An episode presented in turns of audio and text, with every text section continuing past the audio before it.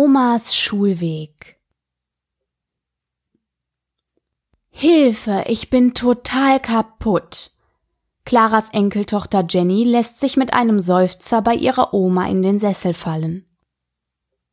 Heute hat sie die Haare am Hinterkopf zu einem Knoten gebunden, wie sie es auf einem alten Jugendfoto ihrer Großmutter gesehen hat. Clara lächelt. Ihre Enkelin sieht ihr mittlerweile richtig ähnlich. Selbst das gestrickte Dreieckstuch, das sie so gern trug, und die runde Brille mit dem dünnen Goldrand erinnern sie an ihre eigene Jugendzeit. Was ist denn passiert? Warum bist du so müde? fragt Oma Clara neugierig. Heute ist der Bus nicht gekommen, seufzt Jenny und da musste ich das ganze Stück bis nach Hause zu Fuß laufen. Die Großmutter lacht. Das ganze Stück? Das können doch höchstens zwei Kilometer sein, oder? 2,3, verbessert Jenny. Das ist ganz schön lang. Du müsstest dir mal den Schulweg anschauen, den ich früher gegangen bin, ruft Oma Clara. Dann weißt du, wie ein langer Schulweg aussieht. Das wäre ja wirklich interessant, erwidert die Enkelin. Ihr behauptet ja gern, dass ihr es früher viel schwerer hattet, aber ich bin mir ganz sicher, dass dir dein Schulweg nur so lang erschienen ist, weil du so klein warst. Wir werden sehen, lächelt die Großmutter. Ich freue mich, wenn du den Weg mit mir abgehst, aber du musst wirklich Zeit mitbringen.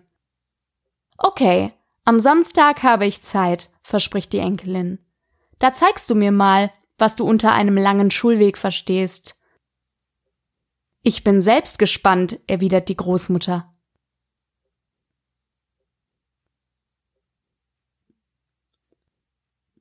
Am kommenden Samstag fahren Oma Clara und ihre Enkelin Jenny zu dem Mehrfamilienhaus am Waldrand, in dem die Oma früher mit ihrer Familie gewohnt hat. Es lag direkt neben der Firma, in der Großmutters Vater gearbeitet hat, das große Haus steht schon eine lange Zeit leer. Seit die Firma ihren Standort gewechselt hat, sind auch die Mitarbeiter weggezogen. Hier unten im Erdgeschoss haben wir gewohnt, berichtet die Großmutter und zeigt über den Zaun, der das Haus absperrt. Da vorne war das Kinderzimmer, das ich mir mit meiner Schwester geteilt habe. Wie schade, dass alles leer steht, seufzt die Enkelin. Es ist doch ganz romantisch hier. Romantisch ist es wirklich, bestätigt die Oma. Aber es ist auch sehr einsam, und die Schule war nicht gerade um die Ecke. Aber du hättest doch sicherlich eine Busfahrkarte bekommen, wundert sich die Enkelin. Ihre Oma lacht. Es ist doch so einsam hier, dass noch nicht einmal ein Bus die Straße entlang kommt. Sie denkt nach. Manchmal fuhr morgens der Bäcker hier vorbei und hat die Firma beliefert. Der hat uns oft mit zur Schule genommen. Sie lächelt jetzt. Das war ein netter Mann, so ein dicker, lustiger Typ. Einmal kam er zu spät, da ist er in vollem Tempo durch den Wald gerast. Echt? Jenny staunt. Das war ein Gruckel, erinnert sich die Großmutter. Wir saßen ja hinten im Kofferraum.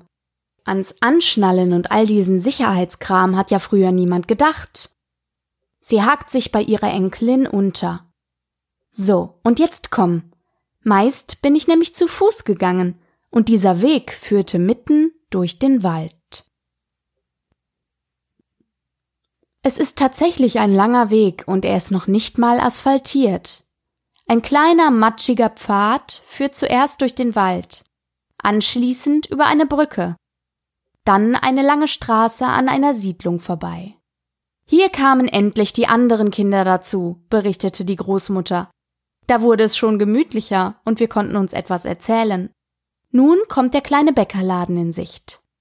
Hier war der Laden des Bäckers, der uns manchmal mitgenommen hat, erinnert sie sich. Bei ihm haben wir unser ganzes Taschengeld gelassen. Er hatte Süßigkeiten und Zeitungen. Meine Schwester und ich kauften uns manchmal Waffeln oder Lakritze. Klaus gab sein Geld immer für diese Bonanza-Heftchen aus. Sie lacht.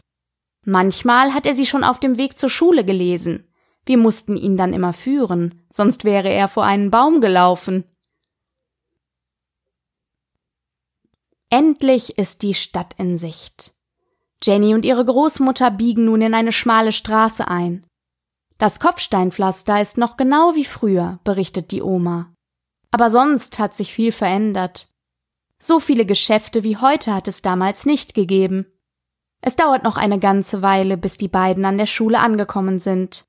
Die Schule ist heute noch da, nur dass sie früher eine katholische Volksschule gewesen ist. Heute ist sie eine Grundschule. Aber der Schulhof, der Kinderlärm und die wachsamen Blicke der Lehrer sind sicher gleich. War ich froh, wenn ich an der Schule angekommen war, erzählt die Großmutter. Manchmal waren meine Strümpfe nass, manchmal war ich auch komplett durchgeweicht. Dann durfte ich meine Sachen über dem Schulofen trocknen. Sie lächelt. Aber es gab auch schöne Momente. Wir haben auch auf einem Baumstumpf gesessen und Glanzbilder getauscht. Und einmal hat unser Nachbar Bertram seine Hefte in den Fluss getaucht, bis der rote Füller des Lehrers nicht mehr zu sehen war. Der hatte nämlich eine böse Bemerkung geschrieben. Jenny lacht. Das hört sich wirklich spannender an als die Busfahrt, die sie immer macht. Als sie schließlich in dem kleinen Café in der Stadt einkehren, tun sowohl Jenny als auch ihre Großmutter die Füße weh. Dass du das jeden Tag durchgemacht hast, staunt Jenny. Dagegen habe ich es ja wirklich leicht. Die Großmutter nickt und lächelt. Und nun trink deinen Kakao und erhol dich, sagt sie. Wir müssen schließlich auch noch an den Rückweg denken.